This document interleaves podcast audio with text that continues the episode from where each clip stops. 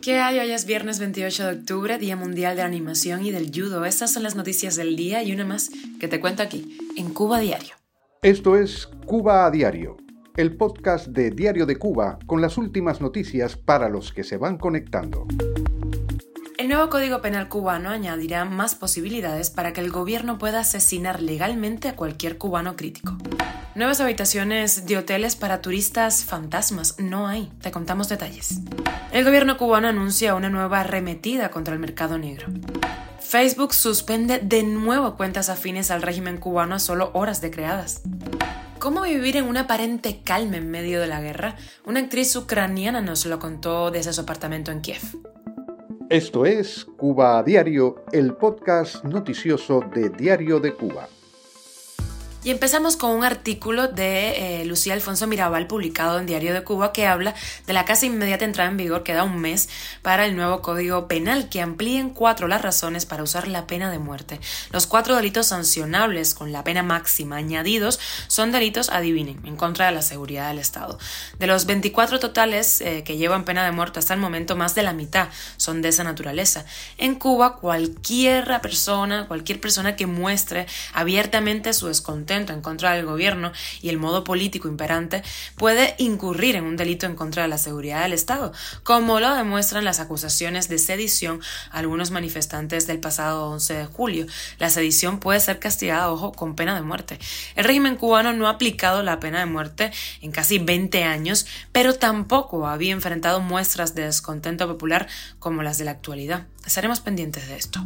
Y más inversión a turistas fantasmas en Cuba, con la inauguración el próximo diciembre del Hotel Grand Mutu Havana, uno de los que fue construido durante la pandemia de COVID-19 en la zona de Miramar, se suman 515 habitaciones para el turismo. Los hoteles están casi vacíos y la cifra de arribos de vacacionistas se queda muy por debajo de lo que esperaban las autoridades. Hay otros hoteles que están a punto de caramelo, como por ejemplo el Telégrafo, primer alojamiento dedicado a la comunidad LGTBIQ en la capital cubana en ese hotel es de Gaviota. La española Iberostar también anunció la apertura de su hotel Iberostar Selection Esmeralda con 450 habitaciones y ubicado en Cayo Cruz. Entre este mes eh, que termina y diciembre deberían arribar a la isla más o menos 1.400.000 turistas para que las autoridades lleguen a la meta propuesta. Estas inversiones en hoteles, en turismo, contrastan con la falta de atención a la población. Cuba a diario. Y una vez más el Consejo de Ministros en Cuba desata una cacería contra lo que llama mercado negro, o sea, ilegalidades, robos, desvío de recursos, corrupción, reventa de productos y los altos precios. Esos disparados precisamente desde el llamado ordenamiento monetario. Esta misma semana ya las autoridades impusieron 8 mil pesos a vendedores agropecuarios en La Habana por los altos precios. Escuchemos al economista cubano Elías Amor. Como si la responsabilidad de eso no fuera del régimen que precisamente por practicar los ajustes y las limitaciones que practica en la economía es por lo que esos precios son tan elevados. Este anuncio podría agravar aún más la crítica situación del cubano de a pie en medio de la incapacidad del gobierno cubano para garantizar las necesidades básicas de sus ciudadanos. Un momento además de apagones y protestas. Escuchamos a una ciudadana. Esto está más fuerte cuando el pedido especial porque yo viví el pedido especial y esto lo veo muy fuerte, porque la gente tiene que comprar el dólar, el que puede, lo compra, el que no puede, bueno. Y a Mark Zuckerberg no se le escapa una. Facebook suspende de nuevo cuentas afines al gobierno cubano a solo horas de creadas, como por ejemplo Borgeales y de Zurda Team.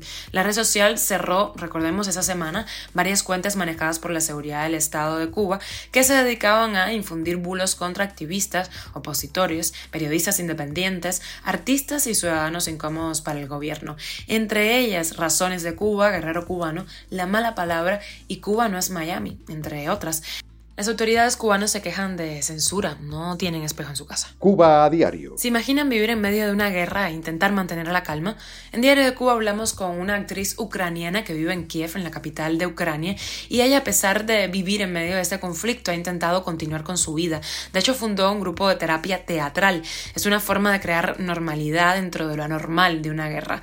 La escuchamos. El sentido de isolación es, es muy fuerte. Mm, también aparece, ¿sabes? Un poco de yo recuerdo esos pensamientos que me parecía que muy, poca gente me entiende por, por tener una vida totalmente diferente de un país. De hecho, Anabel Sotel ha podido viajar a otros países en Europa para presentar obras que tienen que ver con lo que sucede en Ucrania. Dice que esto la ha hecho conectar con la gente que vive en países que no tienen guerra. Es una forma de ver el mundo de nuevo como un todo. Cuando hay em, guerra, lo, no piensas en arte, pero Em, arte es lo que guarda sentidos, es lo que los em, también los puede analizar, los puede digerir de alguna manera. Anabel también nos contó que intenta no informarse solamente por los medios de prensa, que muchas veces exageran lo que sucede en diferentes territorios. Dice que tiene amigos en el frente que le cuentan lo que sucede de primera mano, ¿no? Dice que le llegan mensajes más positivos desde el este del país que desde el sur. En Gerson se dan batallas y muertes por ambos lados, comentó. Ahora en los medios no se habla tanto de ataques nucleares, como es el caso de los medios en Occidente. Ahora se habla, dijo, del invierno y de cómo mantener, por ejemplo, una casa sin luz o calefacción si fuera necesario. Y llegamos a las noticias extras. Elon Musk confirma la compra de Twitter al final y asegura que lo hace porque es importante para el futuro de la civilización tener una plaza digital común donde se pueda debatir. Por el momento lo que ha hecho es destituir a cuatro de sus directivos. Y una magnate de los negocios trans, ella es de Tailandia, ha comprado el concurso Miss Universo por 19 millones de dólares y promete hacerlo más inclusivo. Esto es Cuba a Diario, el podcast noticioso de Diario de Cuba, dirigido por Wendy Lascano y producido por Raiza Fernández. Gracias por informarte con nosotros. Recuerda que estamos contigo de lunes a viernes en Spotify, Apple Podcast y Google Podcast, SoundCloud, Telegram y síguenos en nuestras redes sociales. Yo soy Wendy Lascano y te mando un beso enorme.